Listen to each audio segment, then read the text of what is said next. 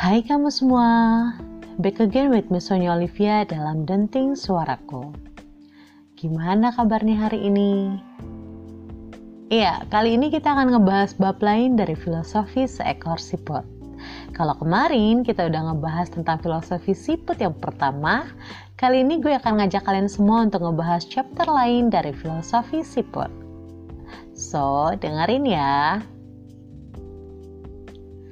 Iya, sobat, seperti yang kamu ketahui, siput itu pasti punya cangkang kan? Tapi coba perhatiin deh, cangkang yang jadi rumahnya itu selalu dibawa kan ke mana-mana. Makanya, gak heran kalau jalannya jadi lambat. Ya emang karena ada beban yang selalu dibawa ke mana-mana.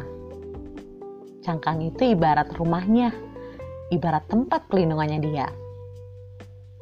Mungkin sama aja kayak kita manusia dengan hidup kita. Kadang kita selalu ngebawa banyak hal loh di dalam hidup kita. Kita enggan untuk melepaskan hal-hal yang membuat kita nyaman karena itu sebagai zona berlindung kita. Ya, bisa jadi itu berupa harta, orang-orang, ataupun kenangan masa lalu kita.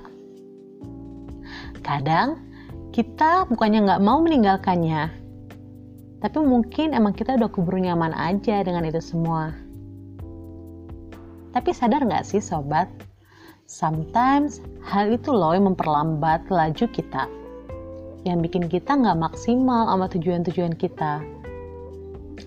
Nah, mungkin ini nih saatnya kita untuk refleksi sama keadaan kita mungkin ada beberapa hal yang emang harus kita lepaskan supaya kita bisa berjalan maju, supaya kita bisa melangkah tanpa beban, agar tujuan-tujuan yang ada dalam hidup kita ini bisa tercapai.